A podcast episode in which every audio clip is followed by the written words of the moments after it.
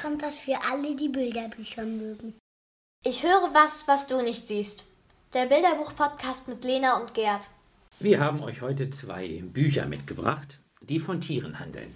Und zwar von nackigen Tieren und von allem, was krabbelt und fliegt. Lena, ich glaube, du fängst mit den nackigen Tieren an. ja, genau. Ich habe ein Bilderbuch mitgebracht, das dem Podcast auch seinen Titel ein bisschen gibt, nämlich Als die Tiere im Wald noch nackig waren. Also eigentlich verrät der Titel schon alles, was in dem Bilderbuch passiert. Denn früher waren die Tiere alle noch nackig auf der Erde. Erst irgendwann wurde es ihnen ein bisschen kalt und dann haben sie sich erst versucht, irgendwie in Blätter einzuhüllen und so weiter. Aber es war immer noch zu kalt, also haben sie sich lustige Felle ausgesucht. Und der Tiger mochte ganz besonders gern die großen Stacheln, der Frosch schmückte sich mit den Federn und der Igel mit den Streifen. Oh. Aber dann stellte sich ziemlich schnell heraus, dass das im Alltag überhaupt nicht praktisch ist. Der Löwe blieb immer mit seinen Stacheln zwischen den Bäumen stecken. Beim Bär platzte sogar das Fell an der, hinten am Popo. Und die Schlange konnte sich überhaupt nicht durch das Gras schlängeln, weil sie immer wieder kleben blieb auf der Wiese mit ihrem Fell, das sie sich ausgesucht hat. Und so hat dann die kluge Eule eine Idee und sagt den Tieren, wir müssen eine Party feiern, der, auf der wir unsere Klamotten tauschen. Oh. Und auf dieser Party bekommen dann die Tiere alle das Fell, was wir heute an ihnen kennen. Ah, das ist ja eine, eine ganz andere Idee, wie Tiere und Fell zusammenkommen. Genau. Und äh, das ist eigentlich auch das Spannende oder die spannende religionspädagogische Möglichkeit, die ich ähm, bei diesem Buch finde. Denn es erzählt ja etwas von Schöpfung, also ein Schöpfungsmythos, den wir so eigentlich selten irgendwo mhm. hören. Mhm. Wenn, dann hören wir ja von Urknall oder eben von der biblischen Erzählung oder anderen wissenschaftlichen Theorien. Aber die Theorie, dass eben die Tiere erstmal nackig waren und dann ihr Fell kriegten, ähm, die finde ich eine spannende Idee.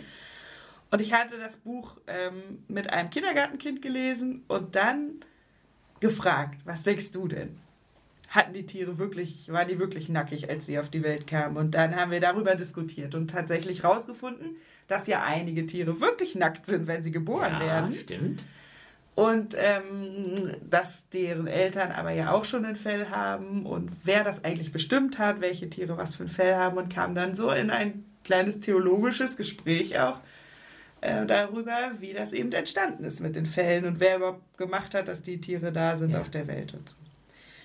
Und ich könnte mir eben vorstellen, dass in einer Kita-Gruppe oder in einer Schulgruppe, wo der äh, Klasse, wo dann eben auch die Kinder schon mit verschiedenen Dingen kommen, die sie ja irgendwo mal aufgeschnappt haben, dass man dann wirklich interessante Gespräche darüber führen kann, wie es denn nun eben gewesen ist, dass die Tiere ihr Fell bekommen haben, beziehungsweise eben die Evolution sich weiterentwickelt hat. Und da könnte ich mir gut vorstellen, dass man fächerübergreifende Forscheraufgaben macht und ähm, sagt, ihr findet was über Tiere raus, wie werden die geboren und so, und ihr findet was über Schöpfungsmythen raus, vielleicht auch aus anderen Kulturen. Da gibt es ja jede Menge. Ja, und dann ähm, könnte man darüber ins Gespräch kommen. Und was ich bei dem Buch ein witziges Gimmick finde, ist, dass am Ende gibt es so Anziehpüppchen, wie man sie von früher kennt, ah. von den Tieren, denen man dann verschiedene Felle anziehen kann. Und so könnte man auch nochmal in die Sprachförderung ganz gut einsteigen, dass man ja auch ähm, die Wörter dafür übt. Federn, Fell und so weiter. Gestreift, ja. gepunktet, gefleckt. Da kann man schön nochmal auch die Geschichte nachspielen mit dieser Anziehpüppchen-Methode. Und äh, hättest du dann auch vor, vielleicht mal so eine Fellparty zu machen? Stimmt. Das ist auch eine gute Idee. Also sich zu verkleiden. Ja, natürlich. Das könnte man auch gut. Tiermasken basteln, äh, sich entsprechend verkleiden und mal überlegen, warum haben wir eigentlich kein Fell? Und natürlich ist es dann auch eine Möglichkeit, nochmal auf den zweiten Schöpfungsbericht zu kommen, wo Adam und Eva ja aus dem Paradies rausgehen und dann auch mit Kleidung ausgestattet werden. So, so dass wir an, an der Weise nochmal etwas ähm, sichtbar machen können. Fellkleidung schützt uns. Ne, die Tiere brauchen das und sind damit ausgestattet und auch wir Menschen haben das oder haben die Fähigkeit, uns Kleidung äh, zu besorgen. Und das ist Teil von Gottes wenn man so will, Schutzprogramm. Ja, stimmt. So habe ich es noch gar nicht gesehen. In dem Bilderbuch findet man ganz viele großformatige Bilder, weil darüber haben wir ja noch gar nicht gesprochen. Ja, die. Also die Bilder erstrecken sich meist auf so einer ganzen Doppelseite, sind wirklich ganz freundlich, fröhlich und laden zum Erzählen ein. Und es ist auch witzig, weil am Anfang die Tiere, also zum Beispiel der Frosch und der Igel, sehen halt fast gleich aus ohne Fell. Also die haben auch beide so komische kleine Fötchen und also da kann man halt mit den Kindern auch gut ins Erzählen kommen, dass das Fell ja auch macht, dass wir eben individuell werden und ähm, ja, also die äh, Bilder laden unheimlich zum Erzählen und äh, ins Gespräch kommen ein. Und der Text ist auch gut für jüngere äh, Schülerinnen oder auch Kita-Kinder geeignet, weil es werden hauptsächlich Hauptsätze genutzt.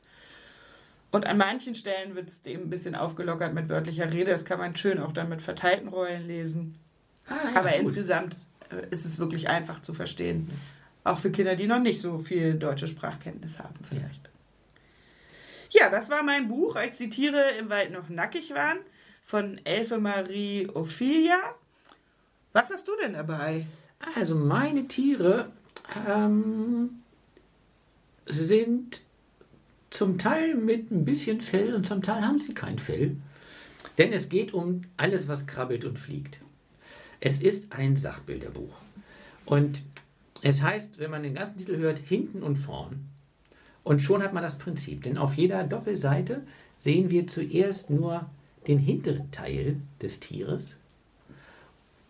Und dazu drei Gedanken, sodass wir auf die Idee kommen könnten, welches Tier denn gemeint ist. Ah, ein Ratebuch. Ein super Ratebuch. Also, wir sehen zum Beispiel ein Hinterteil und dazu einen der Sätze, ich mache Honig. Okay, da wissen wir sofort, dass es eine Biene ist. Ähm, ein anderes, bei einem anderen Tier sehen wir also das Hinterteil und ich schwöre dir um die Ohren und halte dich wach. Ja, könnte einiges sein. Eine Genau. Fliege, eine Mücke. Und dann kommt noch ein zweiter Satz, ich sauge dein Blut, dann wissen wir sofort. Ja. So. Also für uns Große ist das ähm, sehr schnell klar und für die jüngeren Kinder, für die dieses Buch ähm, erstmal geschrieben ist, ist das ein Entdecken und Wiedererkennen von Tieren, die ihnen begegnen.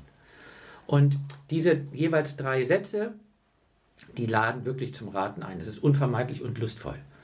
Äh, Und dann blättert man um und dann sieht man den vorderen Teil des Tieres und manchmal auch noch das ganze Tier, ähm, sodass man also sich Seite für Seite ein Tier auf diese Weise genauer anguckt.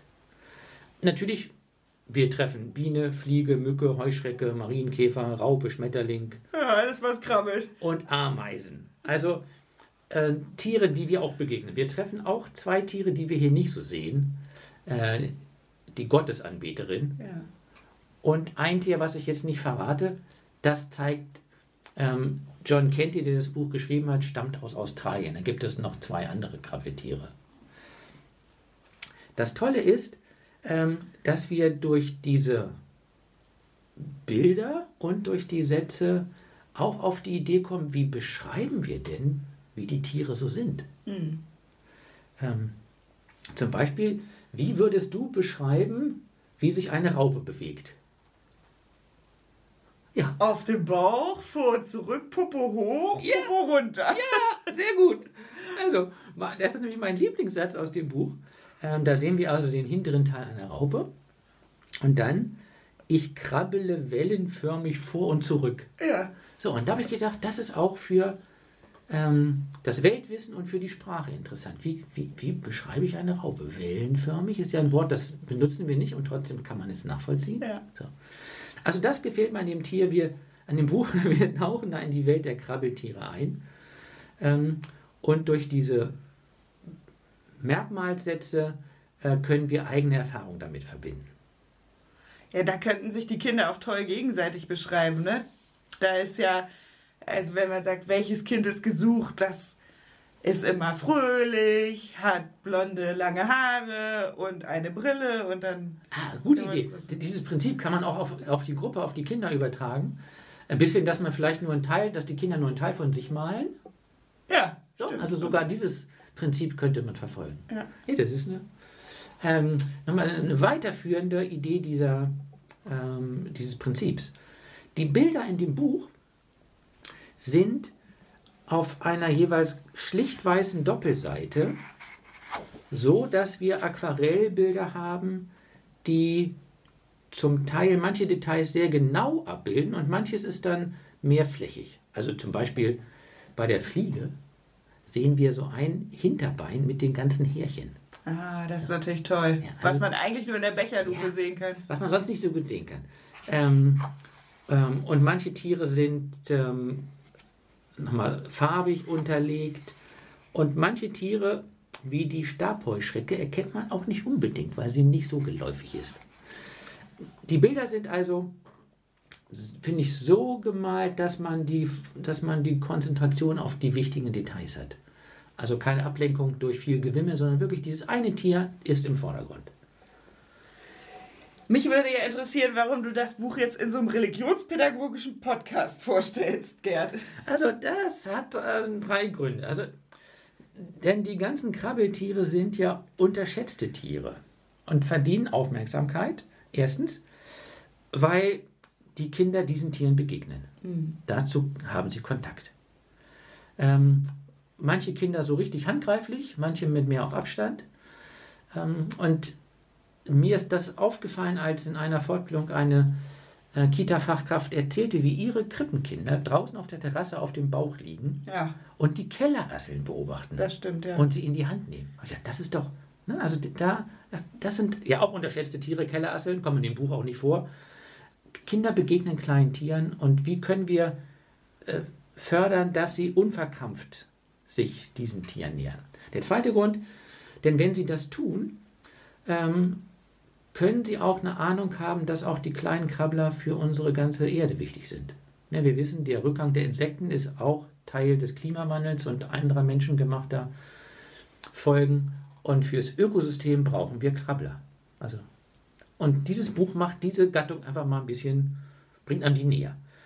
Denn nur was ich kenne und mit dem ich vertraut bin, auf das achte ich auch. Mhm. Und der dritte Grund, ja, auf der ersten Seite der Bibel kommen Krabbler vor. Am selben Tag wie die Menschen steht dann, die Erde bringe hervor, sagt Gott, Erde bringe hervor lebendige Wesen nach ihrer Art. Vieh, Gewürm und Tiere des Feldes. So, und ich gestehe, bei Gewürm habe ich fast nie schöne Bilder vor Augen. Das stimmt. Und im Original steht da aber nicht Gewürm, im Original steht, was sich auf dem Erdboden bewegt. Oder was krabbelt. Ne? Also im Grunde, und sofort habe ich ein anderes Image. Und das Tolle ist, dass auf der, in dieser Schöpfungserzählung auch diese Krabbler unter den Titel fallen, den Gott am Ende des Tages sagt, und siehe, es war gut. Also mir geht es auch darum, die, den, den Krabblern äh, die Chance zu lassen, ein anderes Image zu haben. Denn wir wissen, manche Krabbler, also Biene hat ein gutes Image, Ja. Schmetterling hat ein gutes Image. Spinne eher nicht. Genau, Spinne eher nicht. Äh, äh, Heuschrecke auch nicht so unbedingt. Käfer mh, kommt auch an, Marienkäfer ja, aber so ein schwarzer, dicker Käfer nicht so. Ja. Ähm, und das wäre dann schon mal ein Anliegen, wie man mit dem Buch weitermachen könnte, dass wir überlegen, wie kommt das eigentlich, dass wir manche Tiere mehr mögen als andere? Welche Tiere mögt ihr mehr, welche weniger? Äh, woran liegt das? Können die Tiere was dafür? Und je nachdem, wie alt die Kinder sind, könnte man auch weiter fragen, kann man mit einer Ameise befreundet sein? Ah, da merkt man, oh, das ist ja, nee, mit einer Biene, ah, Schmetterling. Ja? Ähm, und wofür brauchen wir sie? Und also über, und gibt es gute und schlechte Tiere? Und wer entscheidet das?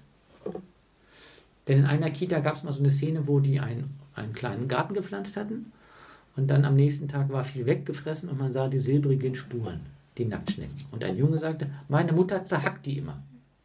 Und ein anderes Kind war ganz entsetzt, das darf man nicht. Und schon ist man in einer ethischen Frage. Ja.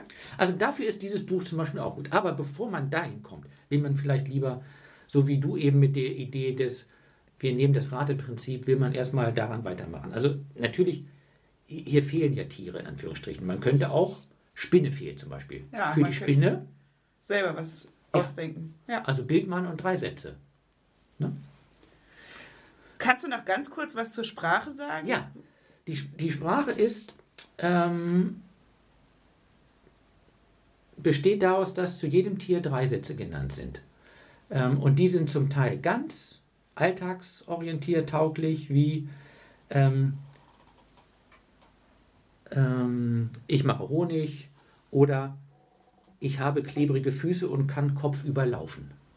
Das ist die, die Fliege. Ähm, und das mit dem, ähm, ich krabble Wellen für mich vor und zurück, das ist schon, merkt man, Schon schwieriger. das ist schon schwieriger, aber sofort erklärt sich sofort, wenn man eine, eine Raupe mal sieht. Also von daher ist das, finde ich, gut verständlich ähm, für die kleineren oder kann, zum, ähm, kann den Wortschatz erweitern. Und erweitern würde ich eben auch die Tiere. Ähm, und, weil du zur Sprache gefragt hast, ähm, stell dir vor, wir versuchen da wirklich Reime drauf zu machen. Da stelle ich mir schwierig vor. Zu Biene fällt mir gerade nicht so viel ein. Ja, Biene, ich habe natürlich vorbereitet, ne? Biene, Schiene, Apfelsine. Ja, stimmt. Ähm, denn bei einem Open Air Festival waren mal zwei äh, Musiker mit Kinderliedern und die haben zu bestimmten Liedern Tieren sowas gemacht. Also Mücke, Tücke? Tücke, durch jede Lücke. Ja, und schon könnte man, könnte man damit was machen. Für die größeren nur am Ende bräuchte es vielleicht noch ein zweites Buch. Das Buch heißt Die Wiese, das könnte man nochmal extra besprechen. Oder aber man macht schwierigere Sachen daraus. Man, man macht wirklich einen Experimententag draus. Entdeckt die Tiere, sammelt sie oder macht ein Memory. Also das wären andere Varianten, damit die größeren zu ihrem Recht kommen und das Image der Krabbler aufgewertet wird. Ja, das waren unsere zwei Bilderbücher heute. Einmal, als die Tiere im Wald noch nackig waren. Hinten und vorn alles, was krabbelt und fliegt. Wie immer findet ihr die Angaben auf unserer Homepage www.rpi-locum.de. Tschüss, bis zum nächsten Mal.